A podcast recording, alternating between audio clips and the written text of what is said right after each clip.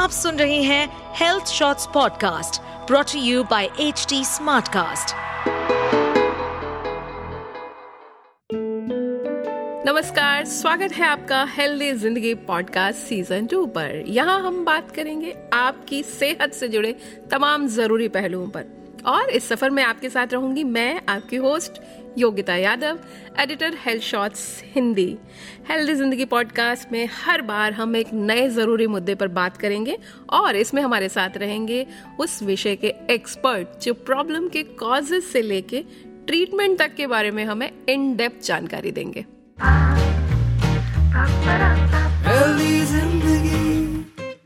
दोस्तों क्या आप ओवरी के बारे में जानते हैं?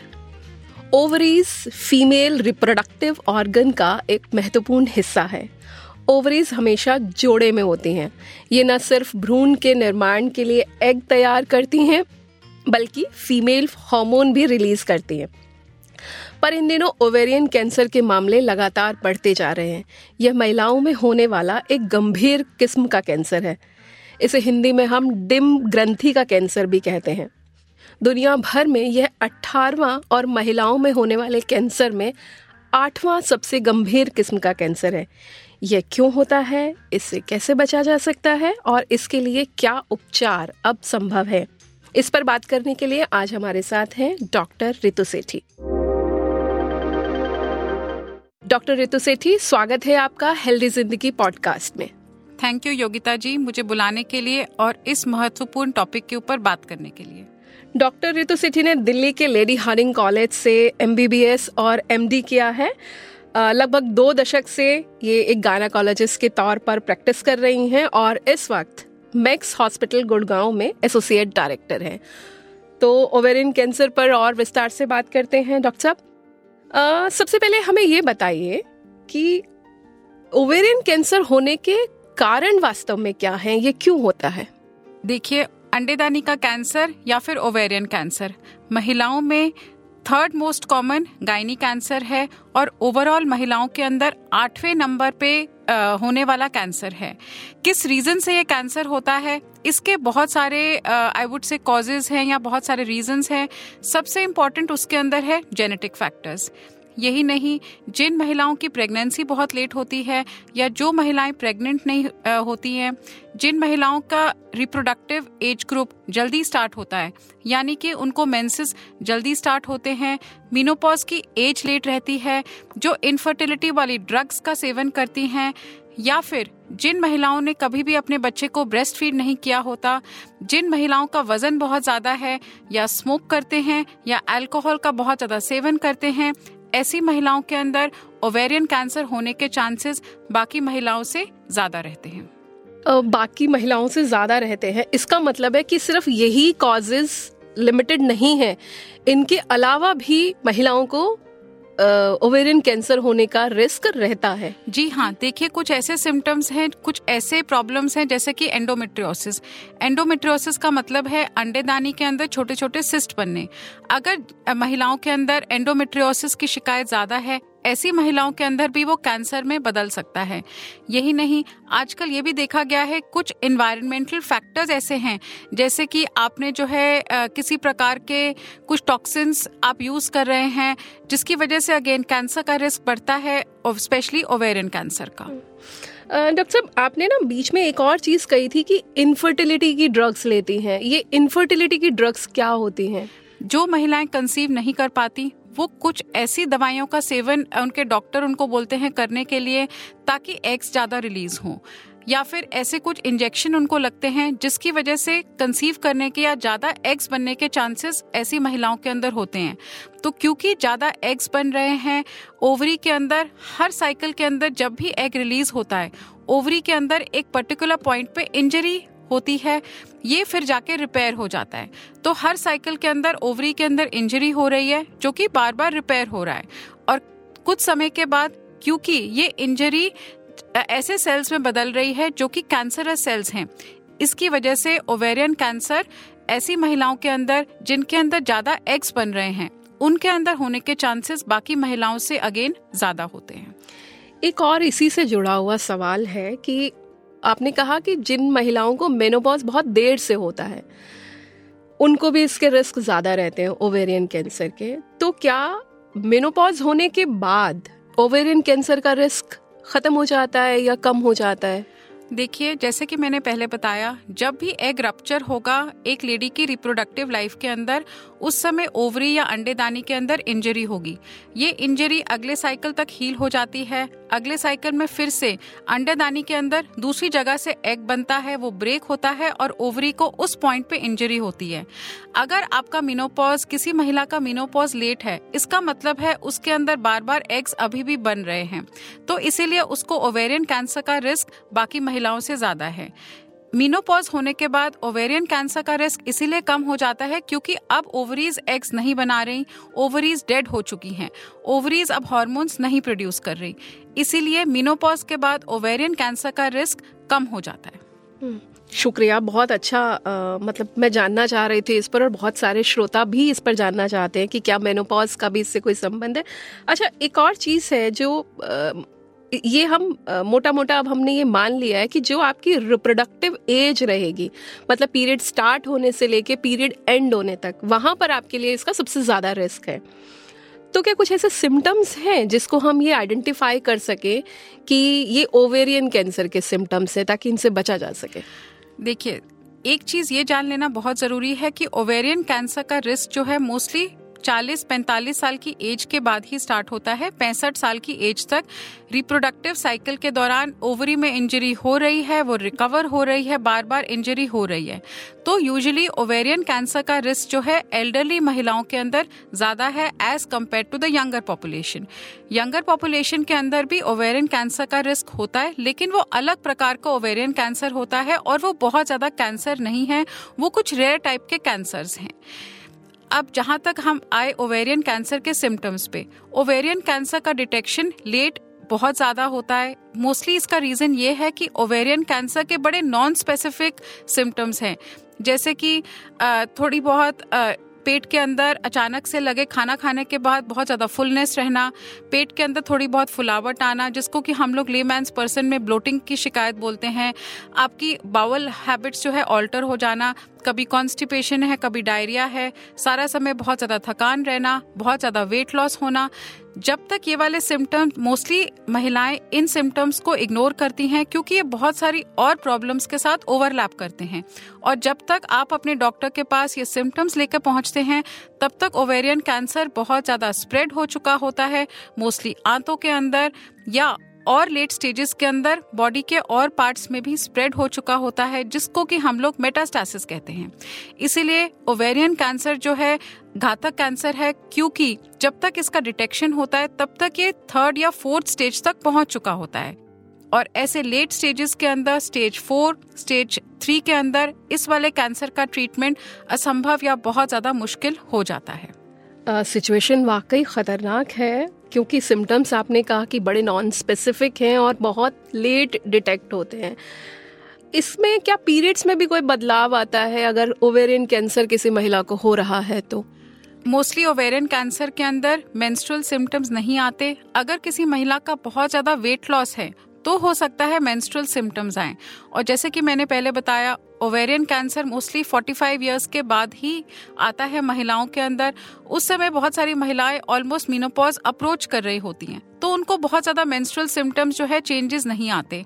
और जब तक ये वाला cancer properly full blown cancer manifest करता है तब तक महिला मीनोपॉज अटेन कर चुकी होती है और 50 से 55 साल की एज जो है सबसे कॉमन एज है जब ओवेरियन कैंसर महिलाओं के अंदर मैनिफेस्ट करता है।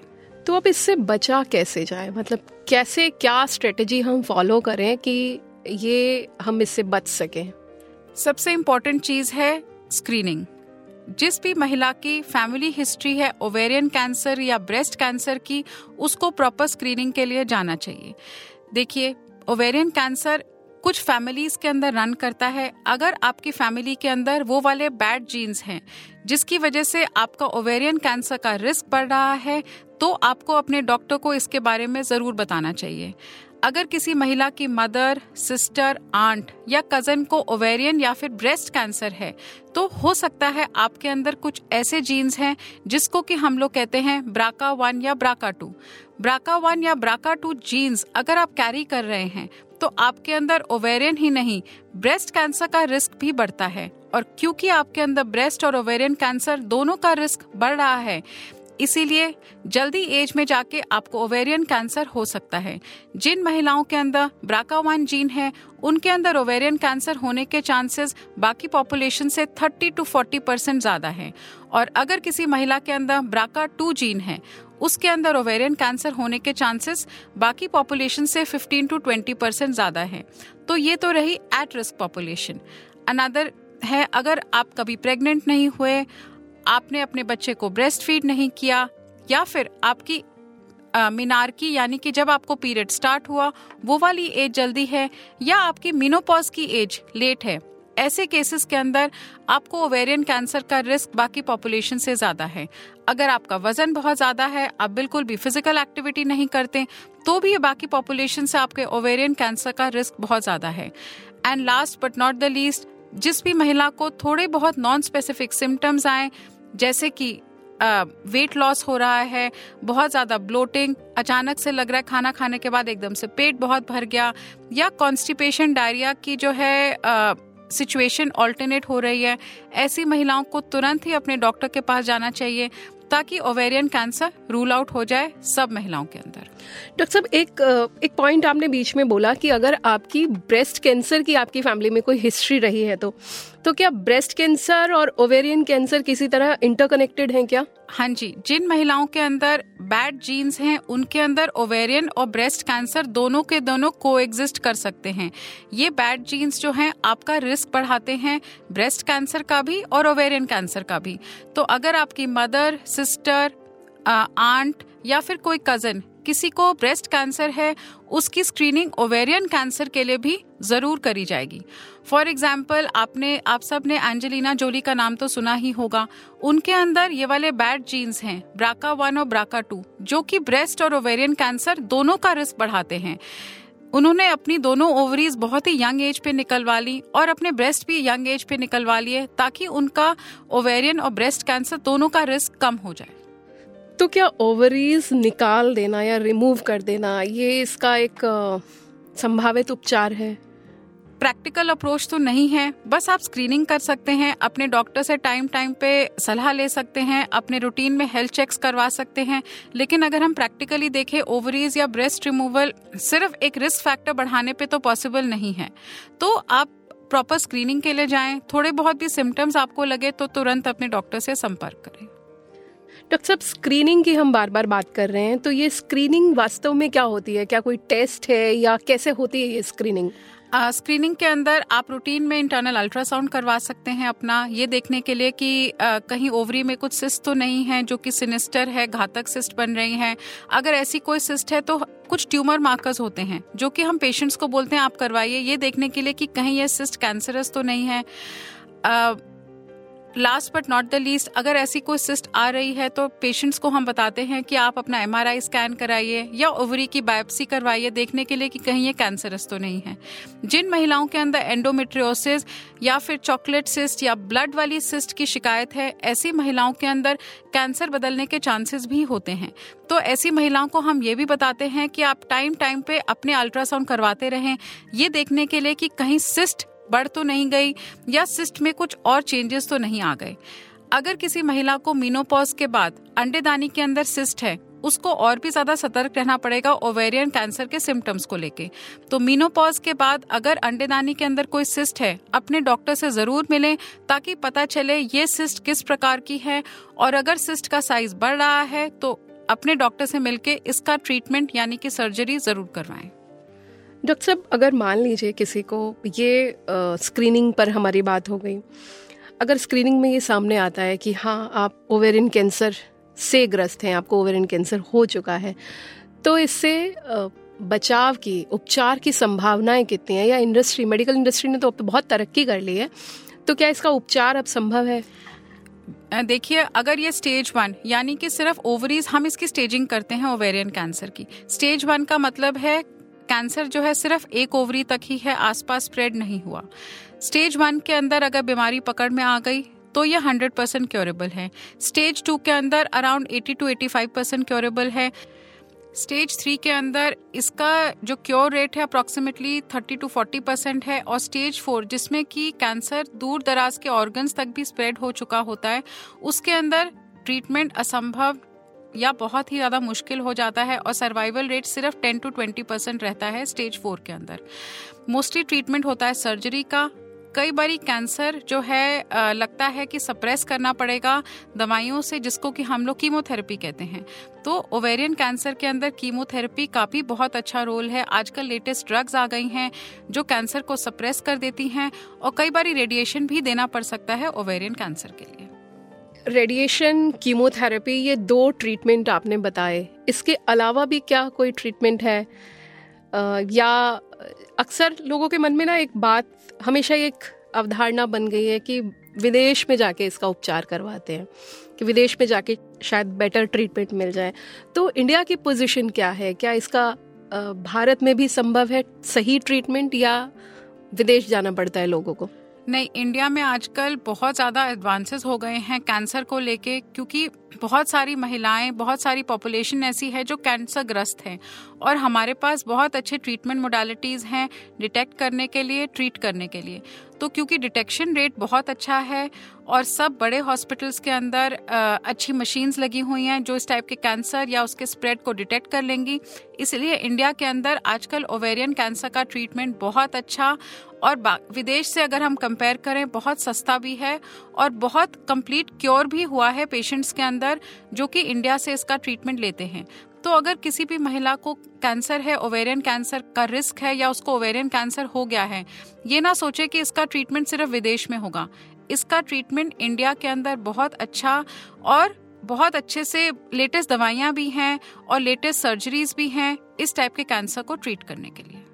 एक और चीज़ जो इन दिनों मैंने अपने आसपास सुनी है कि ओवेरियन कैंसर ठीक हो गया और मगर कुछ सालों के बाद वो वापस आ गया।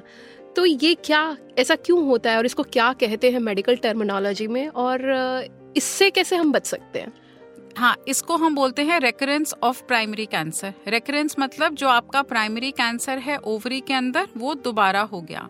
तो इससे बचने के लिए रेगुलर फॉलोअप में पेशेंट जिनका ट्रीटमेंट रहा है, उनको रहना पड़ेगा। ऐसा ना हो कि आप स्टेज टू में आपका डिटेक्शन हुआ, आपको लगा कि आप बिल्कुल ठीक हैं तो आप फॉलो अप छोड़ दें। नहीं, अपने डॉक्टर से हर तीन महीने छः महीने में, जैसे आपके डॉक्टर आपको बोल रहे हैं टाइम टाइम पे मिलते रहें कुछ टेस्ट ऐसे होते हैं जो चेक करते हैं ओवेरियन कैंसर दोबारा तो नहीं हो गया या ओवेरियन कैंसर स्प्रेड तो नहीं हो गया। इनमें से सबसे इम्पोर्टेंट टेस्ट है पेट सीटी का। तो टाइम टाइम पे पेट सीटी करवाएँ और जैसे कि मैंने बताया, कई बारी ओवेरियन और ब्रेस्ट कैंसर को एग्जिस्ट कर सकते हैं। तो ये भी देखें कि अगर आपके अंदर वो बैड जीन्स हैं, कहीं आपको ब्रेस्ट कैंसर तो नहीं डेवलप हो गया, क्योंकि आप वो बैड जीन्स कैरी कर रहे हैं।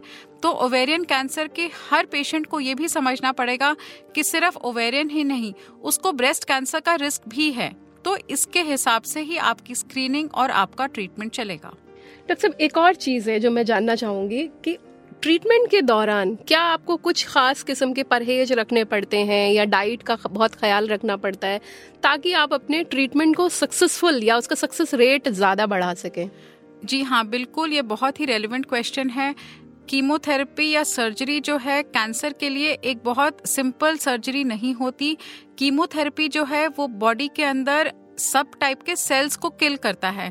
नॉर्मल सेल्स को भी किल करता है और कैंसर सेल्स को भी किल करता है। इसकी वजह से पेशेंट की इम्यूनिटी बहुत ज़्यादा फॉल हो जाती है हीमोग्लोबिन लेवल्स बहुत ज़्यादा कम हो जाते हैं।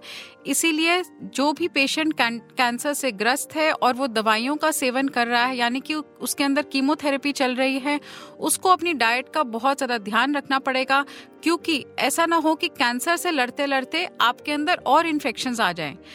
जैसे कि थोड़ा बहुत फीवर भी हुआ तो हो सकता है आपको इस तरीके की कोई बीमारी पकड़ ले, क्योंकि आपकी इम्यूनिटी बहुत ज़्यादा लो है कि आप जो है फीवर से ही बैटल किए जा रहे हैं, या आपको सुपर एडेड इन्फेक्शन हो जाए, यानी कि आपको लंग में जाके निमोनिया की शिकायत हो जाए, या आपको जाके किसी टाइप की फंगल इन्फेक्शन हो जाए, जो आपके लिए घातक हो। तो सिर्फ़ कैंसर ही नहीं, ऐसे मरीजों को सुपर एडेड इन्फेक्शन से भी बचने के लिए अपनी डाइट का बहुत ध्यान रखना पड़ेगा और यही नहीं, अपनी इम्यूनिटी बूस्ट करने के लिए योगा अपने मेंटल वेलबींग और फ़िज़िकल वेलबींग दोनों का ही बहुत ज़्यादा ध्यान रखना पड़ेगा।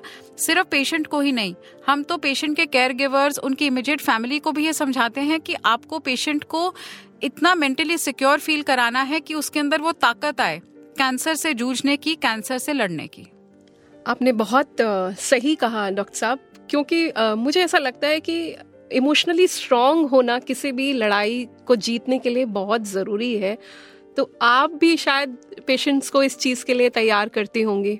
जी हाँ योगिता जी, जैसे आपने बोला कि पेशेंट को सबसे पहले मेंटली रेडी करना एक लंबी बैटल के लिए बहुत ज़रूरी है। जिस भी पेशेंट को पता चलता है कि उसको कैंसर है, सबसे पहले तो उनको लगता है कि बैटल तो मैंने लूज कर दी, अब कुछ नहीं हो सकता, आगे सिर्फ़ अंधेरा ही अंधेरा है। लेकिन हमें पेशेंट और उसके आसपास के लोगों को ये समझाना है कि नहीं, इस कैंसर से आप लड़ सकते हो, इसका हंड्रेड परसेंट क्योर है, अगर आप पॉजिटिव माइंडसेट के साथ जाओ। आप पॉजिटिव वाइब्स के साथ जाओ, आप सोचो कि मैं छह महीने बाद, साल के बाद इस कैंसर को फाइट करके विक्टोरियस इमर्ज करूँगी। जो भी महिला इस पॉजिटिव आउटलुक के साथ अपनी फैमिली और फ्रेंड्स के सपोर्ट के साथ जाती हैं कि कैंसर को मुझे हराना ही है। कैंसर डेफिनेटली उससे हारेगा और महिलाएँ जो है बिल्कुल ठीक, बिल्कुल स्वस्थ होके इस बीमारी से इमर्ज होंगी। चाहे उसमें कितना भी समय लग जाए, भले आपको कीमोथेरेपी के लिए जाना पड़े सर्जरी के लिए जाना पड़े, लेकिन एक positive frame of mind patient के लिए और उसके केयर गिवर्स के लिए बहुत ज़्यादा ज़रूरी है। ताकि ओवेरियन कैंसर को हम लोग डिफीट कर पाए। मैं बिल्कुल आपकी बात से सहमत हूँ रितु जी। क्योंकि जब आप ये ठान लेते हैं ना कि आपको जीतना है तो आप ज़रूर जीतते हैं। और ये था आज का हमारा हेल्दी ज़िंदगी पॉडकास्ट जिसमें हमने ओवेरियन कैंसर के बारे में जाना। डॉक्टर रितु आप हमारे साथ आई हमारे साथ बात की। आपका बहुत बहुत धन्यवाद। थैंक यू मुझे बुलाने के लिए इस पॉडकास्ट में इस इम्पोर्टेंट टॉपिक के ऊपर बात करने के लिए। ये था हमारा आज का एपिसोड। इसे प्रोड्यूस किया है दीक्षा चौरसिया ने और एडिट किया है संजू अब्राम ने। आपको कैसा लगा, हमें ज़रूर बताएँ। आप मुझसे कनेक्ट कर सकते हैं Yogita dot Yadav at Hindustan Times dot com पर।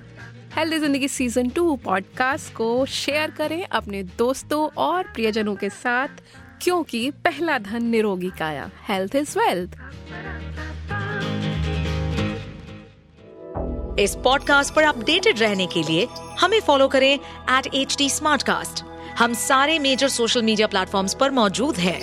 और ऐसे पॉडकास्ट सुनने के लिए log on to W W W dot H D smartcast dot com